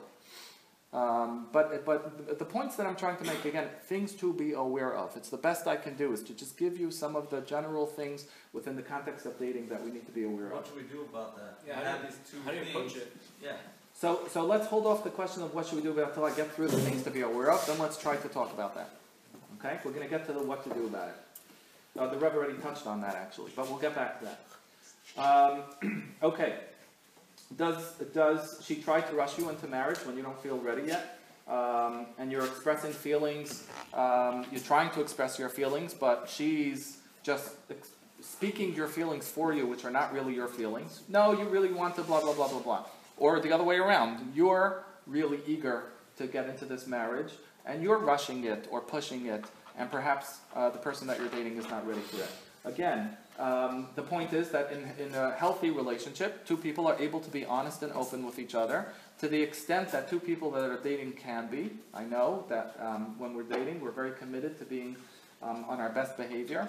But the bottom line is that when things do come up, if anything that's a struggle or a conflict or tension is actually coming up, to not shove it under the rug, not act like it's not happening, take note of it. What am I experiencing? What is this experience like for the other person? Um, if it doesn't go, I, I touched on this a little bit before, but I'll mention it again. If it doesn't go your way, do you try to pressure the other person directly or indirectly? Uh, maybe you try to send someone to convince them or to pressure them, or the other way around. Um, if you're on the receiving end of that, how does it get played out between you and, and this person? Do you stand firm? Do you back down? Is there negotiation? Um, is there a feeling that the other person is uncomfortable, but they're not being they're not being honest and they're not being real about it, or I'm feeling uncomfortable about it, but I'm not going to really, uh, I don't feel like I can really talk about it. Um, not to ignore these things, to just be aware that um, the discomfort that you're experiencing or the discomfort that she's experiencing should be dealt with. It shouldn't be shoved under the rug like it's not happening. Um, are there consequences? So, for example, if somebody is um, uh, not getting their way, do they pout? Do they sulk? Do they give you the silent treatment? They don't stop talking to you. They don't take your calls. They ignore you. Um, they drastically change their behavior in a negative way to give you the message that they're not happy with you. And um, then if you capitulate, if you give in, and now you make them happy again, everything is fine, like nothing happened. Do you behave that way? Do you have your own way? That when things don't go your way, you sulk, you pout, you get the silent treatment. Thank you very much. Um, you try to get in some way a manipulation or a pressure to make the other person, to make the girl um, give in or um, um, compromise with you on the situation the way you want it to. So, ha- do you make the other person feel defensive? Do you get put on the def- on the defensive? Here's another one on the Frumkeit level. Are there um, um, what's the word? Inconsistencies. On one level, the person is presenting themselves one way, but then you see or hear about another part of them that's not consistent, either on your end or on the girl's end. That's something to be aware of. Again, something that shouldn't be swept under the rug. Something to be aware is an important thing to, to look at. If this person has any sort of ambivalence about their um, their Yiddishkeit or their religious observance, if you have any sort of ambivalence about it on your end, you're in. What, I'm sorry? What is ambivalence? I'm sorry, ambivalence means that you, um, you sort of conflicted inside yourself. You have one part of you that's saying, um, black, one part, part of you that's saying white, one part of you saying yes, one part of you saying no. I want, I don't want. So it's not I don't want totally or I want. There's ambivalence. There's this internal sense of part of me is schlepping one way and part of me is not so not so on board the, the other way. Again, what I'm trying to say about this is simply to be aware that if we have our own ambivalencies about um, religious observance, or the girl that we're dating does, we shouldn't assume that it's going to melt away or magically disappear when we get married. That's the, the, the, that's the main point I'm trying to say is that these things don't just melt away, they don't just go away, they don't just crawl away to not bother us and come back to bite us. They're there. Whatever they may be, need to be understood, need to be explored, need to be communicated, need to be discussed, and need to be resolved that this is what um, this is who I am or this is who this other person is. Not to assume that when I marry this person I'll change them or they're going to change me. That is not a recipe for a successful relationship. You, you No, just, that's, has nothing to do with, let's say, control necessarily. Someone's a bit, No, I'm giving. I'm not right. I'm not giving. Um, now I'm giving simply an example of things to look out for to be to be potential concerns, um, but not necessarily how it plays out with control. Uh, absolutely. Um, but then the part where the part where the control piece could come in is um, how does it get conveyed? How does it get communicated? Is there a comfortability in being able to be open and talking about it and discussing it? Is there a certain defensiveness that kicks in? Um, again, either in the girl or in yourself, that then puts too much um, discomfort in the space between you and the other person for there to be honest, real discussion about it, to explore together, then we're talking about potentially that's a tactic. Somebody who's controlling can deliberately put in a way of um, uh, making the other person uncomfortable or defensive in order to get their way and not have this issue be pursued further. Um, a general idea of um, does it have to be my way or the highway? Or are differences accepted? What are the differences between me and this and this girl that I'm dating? And how are the differences understood? Are they appreciated? Are they valued? Are they looked at in some way as um, no, we're going to minimize and ignore it. They're not really there. They don't exist. We're going to make believe there's a pink elephant in the room that's not there. Or do they? Um, is there this attitude of I'll marry this person and I'll uh, get rid of this thing? I'll change them. I'll fix them. Um, is there a willingness to compromise and to have discussion about things? Do you feel comfortable disagreeing? Why and why not? I mentioned that before. So there's a couple of things to think about. Do I feel uncomfortable to disagree because it's just not nice? I was taught to be a nice guy. I was taught to be polite. It's not polite to disagree. It's not the gentlemanly thing to do. Um, or do I feel comfortable that I could disagree? If the feeling that I'm having is not coming from my own feeling, but it's coming from the relationship, I'm not feeling like I can disagree because I'm feeling from what I experienced with this other person that I can't really be honest and open. That's something to be aware of. How am I coming across to the girl? Is she able to be comfortable agreeing or disagreeing? General thing to be aware of is um, girls are going to be a lot harder to read on a date about what they really think and what they really feel, what their real opinions are than guys. And so if you want to really know what a girl really thinks about something, she has an opinion. But you're going to have to really give her the belief that you want to hear the opinion. Um, most girls, there's always going to be exceptions to every rule about guys and girls, most girls are not going to readily give their opinions on dates about most things. Especially things about life. I'm not talking about things like do you want to go to this restaurant or that restaurant, um, although you may have trouble on that too. But and certainly in life issues, um, you want to get into uh, discussions, you're not going to get opinions unless you're really committed to conveying that you want to hear those opinions, that you value those opinions, um, that you respect the opinions, that you care about the fact that there's two potential different opinions, and that matters to you, that there's a relationship uh, where it's not about my way or your way. It's about both of us being able to put our stuff, our opinions together on the table, and we'll talk about it, and we'll sort it through, and we'll, we'll hear what we both um, are discussing. Um, so then we talked about what do you do to change the other person's mind? How do you make sure that you get things to go your way? Again, same thing with the girl. How does she make? How does she try to get you to change your mind and to get things to go her way? Um, I'll leave um, some of this. I'm going to leave some some time now for questions, but let me share with you one final thought. Um? This comes from a colleague of mine. Her name is Lisa Swirsky. She came up with this. The word tell, T-E-L-L, and this goes to answer one or two of the questions that some of you guys were having in terms of, so what do we do about this? Right? What do you do when you encounter some of these things? I don't remember exactly how the question was worded, but, um, so let's take the word tell, T-E-L-L. T stands for take what the person says or does seriously. Okay? Don't think, I keep on saying this to you, don't think that what you experience in the dating or in the engagement is just, you know, something to ignore, it'll be okay, somehow, in some way, everything will just work itself out. Don't take that attitude. Take what the person says or does seriously. E, explore what bothers you. Don't assume that just because something bothers you now, it's going to get resolved later. If it bothers you now, address it now. Um, don't, don't assume it'll just go away. L, listen to the answers. If you're really going to bring something up that bothers you, be really committed to hearing the other person's responses. In other words, take the other person as seriously as you want to be taken. And then L, let someone know. And this is the part that I mentioned that the Rav mentioned also is the importance of having somebody in your life, both before marriage and after marriage, that is sort of like a mentor figure to you, somebody that you can go to, whether it's a Rav, whether it's a mashpia, whether it's a, a relative that you're close to, um, an older friend, but somebody in your life that you've chosen to really be open with when there's when there's tough times. Now, sometimes people have this um, concern that when it comes to a relationship, everything should be completely private, and it's nobody's business. And um, why would I want to go and tell somebody what's really going on in my relationship? It's not respectful to, to me or to the other person that I'm in the relationship with. And there's an element of truth in that, in the sense that it could be taken to the, to the opposite extreme, where nothing is kept appropriately private.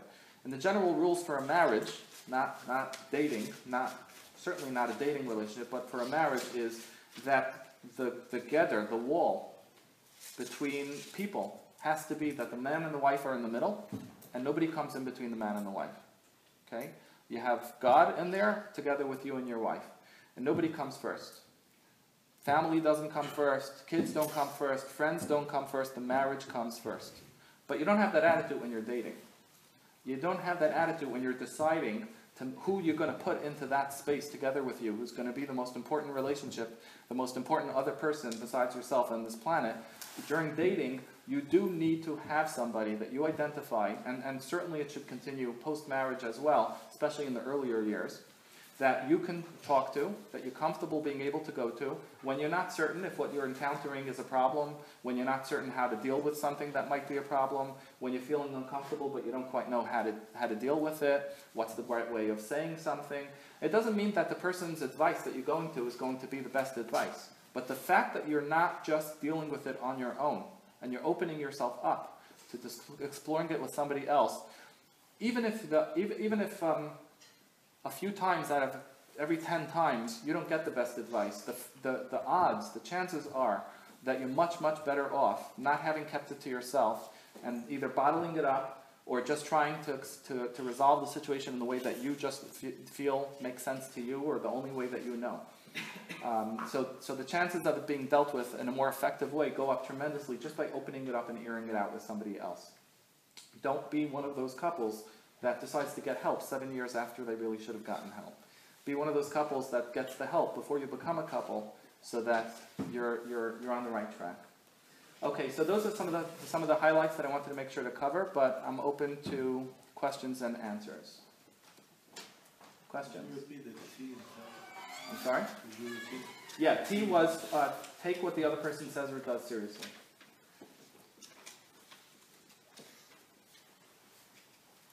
Yes? I think, um, I heard one of the other courses from Adrian regarding while dating, you have certain concerns, or certain things that you, that you notice in, in, uh, in the other that you're dating, it's the boy, the girl, the girl, the boy. That of course it's important to discuss it with someone else, but it's wise to discuss it, for example, not with, uh, necessarily the potential future mother-in-law, your own, in my case, it's my own mother, or, or somebody else discussing with their own mother. It's important to discuss it with somebody that's objective. Right, so you talked about the idea that who you choose to share the dating stuff that's going on with should be more of an objective party than, than the very subjective party like family members. That's a good point. You know, you wouldn't want your siblings to think, uh, you know, less of the person that you're dating. Well, what- what- isn't working out. What will naturally happen is that the people that are very, very invested in you, like family members, will automatically take your side. That's typically what's gonna happen. Um, otherwise, why would we go to them, right? So we're going to them because we know that they have our back. They're, they're our family. They, they, they accept us. So they're gonna have, they're gonna take your side. They're gonna automatically have some sort of perception or taina on the girl. And once um, those perceptions are there in place, they don't get um, taken away so easily, so quickly. So yes, there, there's definitely um, wisdom in choosing carefully um, that the, uh, that um, what what what goes back. But but again, I would also caution that that could be taken to an extreme. Everybody has a different situation with their family. Some people have family that's very very supportive and very loving and very healthy. Some people have something a lot less than that. So everyone has to know their own situation and know how much of a real support in a healthy way, not just in an unhealthy way of like you're always right, she's always wrong, or whatever you say, Bubala is, is uh, worth a million dollars and she must be wrong because my, my son said so. You know, we have to be honest with ourselves and get a sense of um, how much can we really rely on the family for, for that healthy support. You, you mentioned a, a lot of scenarios, um, and, and you left them open-ended, and I know you did that because you're trying to make us aware. Um, but just um, as a professional, um, I'd like to ask you, for example, you mentioned um, that uh, a spouse may react to a situation, in bickering or or or uh, a behavior change, etc. And um, how would you um, approach such a situation if they um, if, if their behavior changes based on you know uh, situation and they don't know how to talk about it? How would you advise to approach the situation? So we're talking about a scenario, let's just, let's get specific then with the what if. The scenario is that the guy is dating the girl, and the guy sees that the girl got upset about something, mm-hmm. and she shuts down, and she's not talking about it in a productive, real way, and the guy notices this, mm-hmm. what should the guy do? Right. Is, am, am I following? Is that the question? Yes, but more than more than shuts down, there's a behavior change that can be a little bit manipulative. Well, shuts down is, a- is a significant behavior change in and of itself. We shouldn't, um, which by the way, men more typically do than women, and we shouldn't, well, not just silent treatment. Si- si- Sure, what do you mean- what do you um, mean with it? Uh, uh, mo- Silent treatment is um, even even a, even before silent treatment. The idea of shutting down is the idea of becoming overwhelmed, emotionally becoming so um, flooded, so intensely feeling whatever we're feeling, feeling upset, feeling hurt, feeling feeling misunderstood, that we don't have the words and the calmness to be able to continue the dialogue, to continue the conversation. So as a result, we shut down. Men do that more typically than women. That was the point that I was making. Okay. So your but your question is that How do you react? so, so how does the guy deal with the girl when that's the scenario? Or vice What does it indicate Or vice- What we were saying before, that she uh, can't argue properly or can't? Well, um, again, this is going to be the question of: Am I seeing um, a bad day?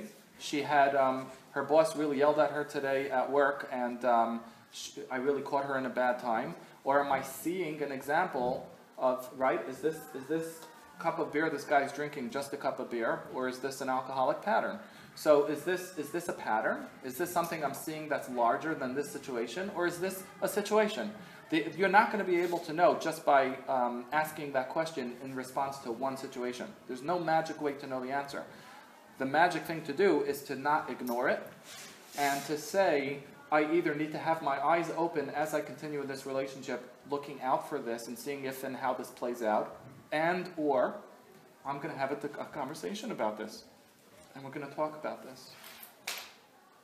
So either, either, either and or of, the, of those two options. Either my eyes are now open. I'm going to see if this plays itself out. This isn't just a one-time thing where um, somebody was having a bad day or a bad moment, and or I, I want to discuss this. I want to talk about this. So, so is the question then to follow that through? How do you discuss it? Is that what you like? How do like? you discuss it with somebody who doesn't know how to discuss it? Well, um, perfect timing. That's perfect. That's perfect time for the wrong person. You say that. You say sorry, I didn't get that. So, Just ask Siri. so I, I you, one thing you could do is try to bring the conversation up in the moment, but um, you have to use your own judgment and your own discretion. If, if the person is clearly not on their on their, it's not in their in, is not in their comfort zone, if they're thrown off, if they're not feeling right, pushing the agenda of a conversation could potentially only be more unproductive than productive. So what you may want to do, if this is already at a point where you care about this person and you want to you want to pursue this, it's, in other words, if this is number one date and you already didn't like her much, and this is the nail in the coffin, I'm not I'm not going out again, then you don't have to push the issue. But if this is a person that you already have some investment in, you have some potential investment in this relationship, then either in the moment you want to have the conversation or you want to shelf it in the moment and you want to come back to it. You want to have a conversation another time about it. Um, what this is a good example of what I meant before about traffic jam, not getting caught. That couples don't get caught up in traffic jams. Is that one of the ways to avoid the traffic jam is that you temporarily shelf something, and you come back to it. But you don't temporarily shelf something and then you never come back to it, which is um, another thing that, huh? Well, it's something that guys are prone to do even more. That's another guy thing. Um, if I have to generalize that, um, we'll, we'll talk about this another time, and then it's done. Um, so if if the guy we, if we're the one who says, you know, let, let's shelf this for right now. I, this is too much for me. Or I don't have the space, I don't have the head for this right now. If we're the one who's saying that in the relationship, we need to be responsible to say to our spouse um, in 20 minutes, tomorrow morning. We need to make a commitment of when we're going to continue this conversation. It's um, the way the analogy that I use is um, connect the dots. You ever saw those coloring books for kids where you, all the kid has to do is make a line from one dot to the next dot to the next. Eventually, if they keep on connecting the dots, you have a whole picture that comes out of that. So you have to connect the dots in your relationship. If she brought something up to me and I successfully pushed her off, is that the end of the story? Or I pushed her off for now, the next dot is that I come back to her and I continue the conversation or the topic that she wanted to discuss with me. That's called connecting the dots.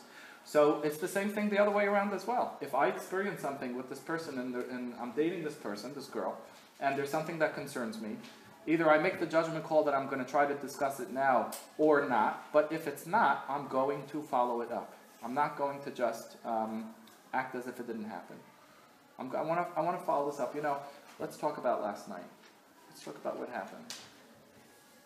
What was going on for you? Let me share with you what was going on for me.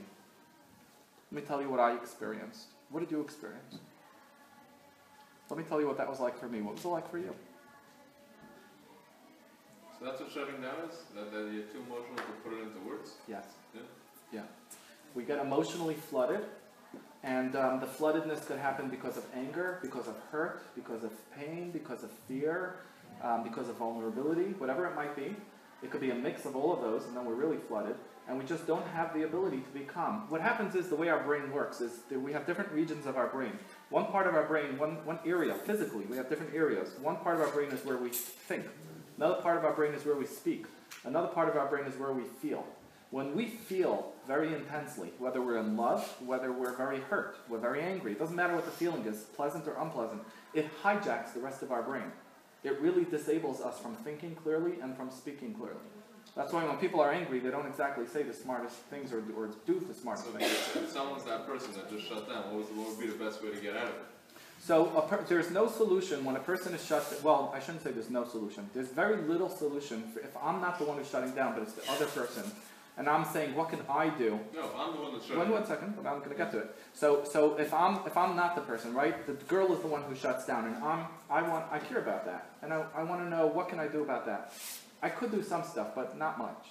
I could um, not push, which is only going to make it worse. I could try to create, ask myself, what's what are the things that makes this person feel safe? What makes this person feel comfortable? What makes this person feel uncomfortable? Obviously, when a lot of these questions are relationship questions, that when we're dating someone and we barely know each other, we don't know the answers to these questions because we barely know each other. These are the things to think about. When a person is themselves shut down, this is where we call this is what's called psych- psychologists call self-soothing. Self-soothing means the idea of being able to take some way internally inside ourselves thoughts and and um, um, ideas and be able to apply it to ourselves to calm ourselves down.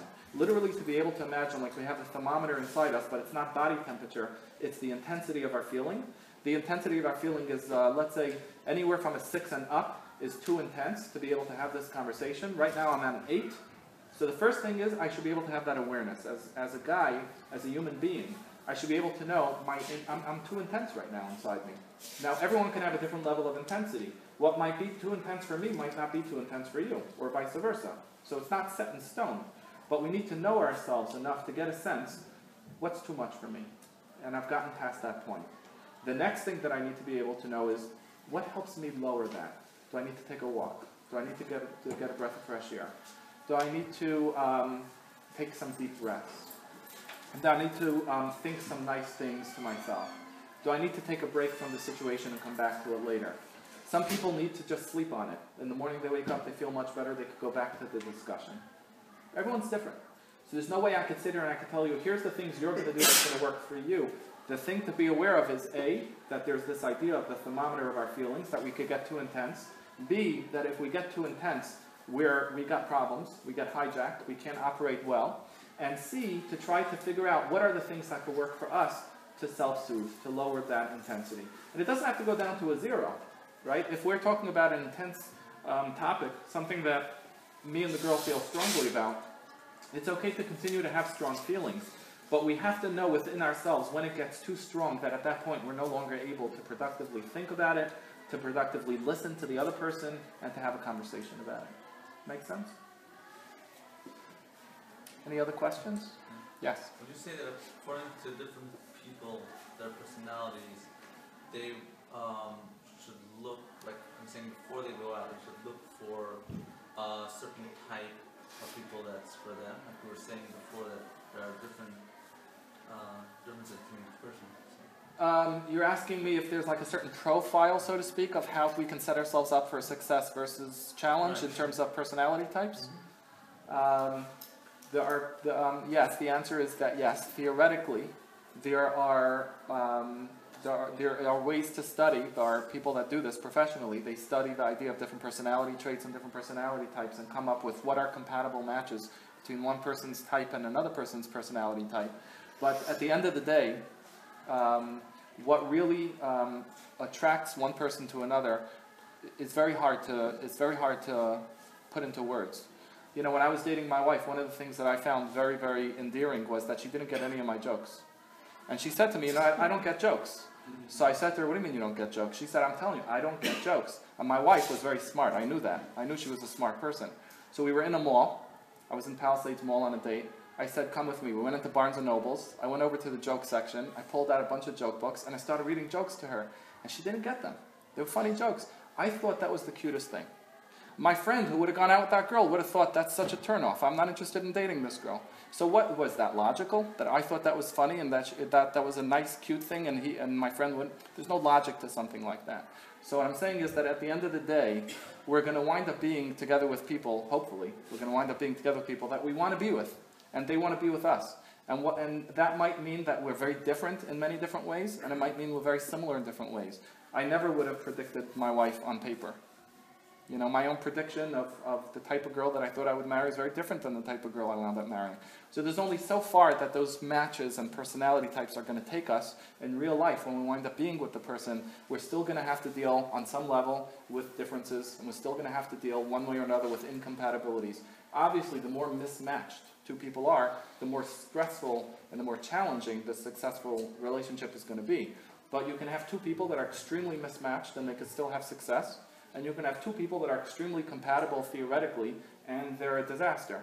So at the end of the day, it doesn't just depend on the personality type matching or not.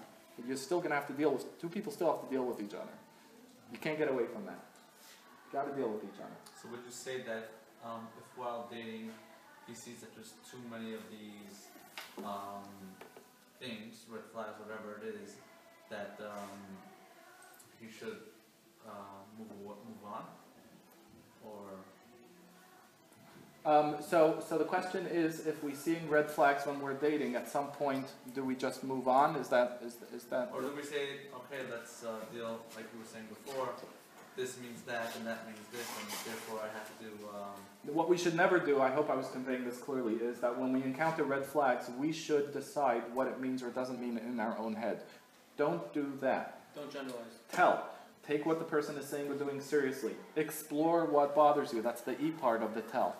Um, and then listen to the answer. So what that means is that we're not having that dialogue in our own head. If there's a red flag, um, certainly if there's a co- if there's a, uh, a, a collection of red flags, please, deal with it. Don't, don't assume that you've resolved it in some way in your own head or that it'll just somehow get resolved. Deal with it now when you're dating so that you have some sense of we're able to successfully communicate. Oh wow, I had no idea that that was going on for you. I'm so glad I brought this conversation up. I never would have thought in my head that that was um, that that's your perspective about that. I never would have looked at it that way. You can't have a conversation on behalf of two people without the other person. It just won't work. So nothing substitutes for that. So um, red flags, um, it- the way we're talking about it tonight, is not red flags get out of the relationship. That's up to you. If you're one foot out the door already, you're not really interested in the girl, here's a red flag that tips it the other way, and you say, okay, I'm done, I don't want to date her anymore. So that's your decision. My, what we're, what we're trying to say is, if you are invested in the relationship and you do want this to work, the way to make this actually work is to not ignore those red flags and to deal with them in a real way. That's the point. When you say deal with them, I, you mean discuss it and try to figure out a way how. No, not figure out a way. The emphasis shouldn't be, this is a very important thing when it comes to communication, problem solving. When you have a problem in a relationship with another person, don't worry about the solution. As guys, we tend to think, solution. How are we going to fix this issue? What do we need to do? When it comes to relationships, that's not what we need to do. It's sort of counterintuitive for a lot of men. What do you do then? What we need to do is focus on the problem. If I can talk about the problem and you can hear the problem and you and I together can understand that this is a problem, we've already accomplished 80% of the solution. Okay, I'll say it again. If I am able to, when I say I, I mean either the guy or the girl. Doesn't matter who's initiating and who's listening and responding. It doesn't matter. Basic thing, If- If party A, more than awareness, is that we've joined together in identifying, understanding, and agreeing what the problem is. Okay? So, um, I'm married, I want to send my kid to this yeshiva, my wife wants to send my kid to another another yeshiva. I don't know, I'm just thinking of an example. So, I could think the solution is which yeshiva? That's the solution, is what, which yeshiva the kid gets sent to, my yeshiva that I want or her yeshiva. That's not solution. Solution when it comes to the relationship is that together we're able, through communication, to talk about why I feel strongly about what I do, and why she feels strongly about what she does, and why she feels strongly against what I want, and I feel strongly against what she wants, and we hear each other, and we understand each other, and we know that we hear each other. We both feel that we know and we hear and understand each other. That's 80% of the solution right there. Well, where's the kid gonna go? At the end of the day, the kid's going to have to go somewhere, right? Someone's gonna be upset, I mean. Yeah. In, in a successful, in a successful relationship, research shows what we know. What we know, we know a lot, a lot of good, good information about successful marriages. What we know about marriages is that um, certain problems in marriages remain pr- certain um, problems. I'll, I'll use the word problem because when I say problem, all I mean is something that hasn't been solved yet, right? Like Lamashal, which which yeshiva to send the kid to. Certain problems in, in marriages will always be problems. Lamashal, if I'm a spender and my wife's a saver, you think tomorrow morning I'm waking up and I'm becoming a saver? Or my wife is going to wake up tomorrow morning and become a spender? It's not happening. If you marry and you're the spender or the saver and the other, the other one's the other way, that is in all likelihood going to continue to be a reality in some way, shape, or form for your whole life. I'm a family person. I love spending time uh, visiting family. My wife, um, you know, running around to, to in-laws and to parents. My wife is comfortable being home. You think that my nature, my personality of how I like to spend my time is going to drastically change or my wife's nature is going to? No, it's not going to change. You come to a So the compromise. No, you don't That's necessarily come to a compromise. You learn how to live with the differences. Not every So- situation, you just said, what do you do? The- I- Half the week the kid goes the to this solution? yeshiva and half the week the kid goes to that yeshiva. It's not, it's not very No. compromisable. I'm talking about spending your time, so you spend. But not every situation, my point was that not every situation is compromisable. So it's, the emphasis, this is where, this is why I'm trying to get you guys, the emphasis should be not so much on what will Lamaisa the solution be, as much as how do we get there?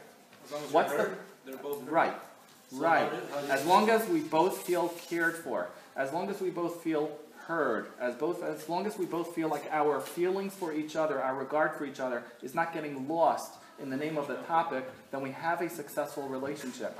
Even if we're agreeing to disagree, even if one of us is upset that, you know, really can't stand this yeshiva my son goes to, but I'm the wife, so, you know, I make the decision about the girls. There's no right or wrong way how these things happen. Every marriage, they, they decide, every husband and wife decide how to resolve things in their own way. There's no right or wrong about it.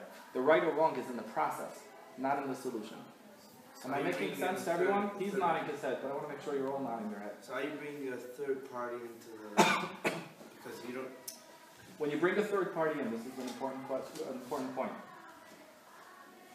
When you go to a Rav, you can go to a Rav for three different reasons. You can go to a Rav to paskin a shailah, you can go to a Rav to be shoel Eitzah, and you can go to a Rav to get Chizuk. When you go to a Rav, you need to know why you're going to a Rav. The Rav won't necessarily know. The Rav might think, you're coming to me because I'm the Rav, so you want me to pass them. So the Rav gives you an opinion. You weren't going for an opinion. You were going to, to, to facilitate a dialogue with you and your wife. As an adult, we need to know what we're looking for when we go to someone. It's not just true for a Rav. That's an obvious example for a Rav. When we have someone in our life, like we were talking about before, someone that we're choosing to let in, to go to, why are we going to that person? Nine times out of ten, we shouldn't be going to that person for a psak. It should be this way or it should be that way. It's to facilitate. It's to facilitate the relatedness. That's the real main purpose. So you're basically saying when, when you can't communicate and you can't get to that purpose, you need to go to the third party and he shows both people what they mean? Well, can't communicate uh, might be part of the problem, but it might not just be about communication. Um, communication is only one piece of what makes a successful marriage. It may not have to do with communication. It may have to do with just um, other issues that are equally, if not more important, but at least as important. How how much um, how much quality time is spent between the husband and the wife in terms of just the relationship itself. Life happens, we get married, life is, we're, we're busy, we're stressed. How much time do we spend in the relationship? So what, what if the wife feels in the marriage neglected? She feels like her husband's a stranger. She feels like her husband spends more time um, at work. I mean, not, not feels, it's usually a fact, Usually not a a feeling, right? So then the quality, so, so the person that you're going to may not just be there to paskin, uh, you know, right or wrong, but to facilitate um, an issue in the marriage that needs to be resolved. It may be a communication issue, how to talk about a topic or how to come to a decision about something, but it may not be a communication issue. There are many other issues in marriage that are not just communication issues. Any other questions?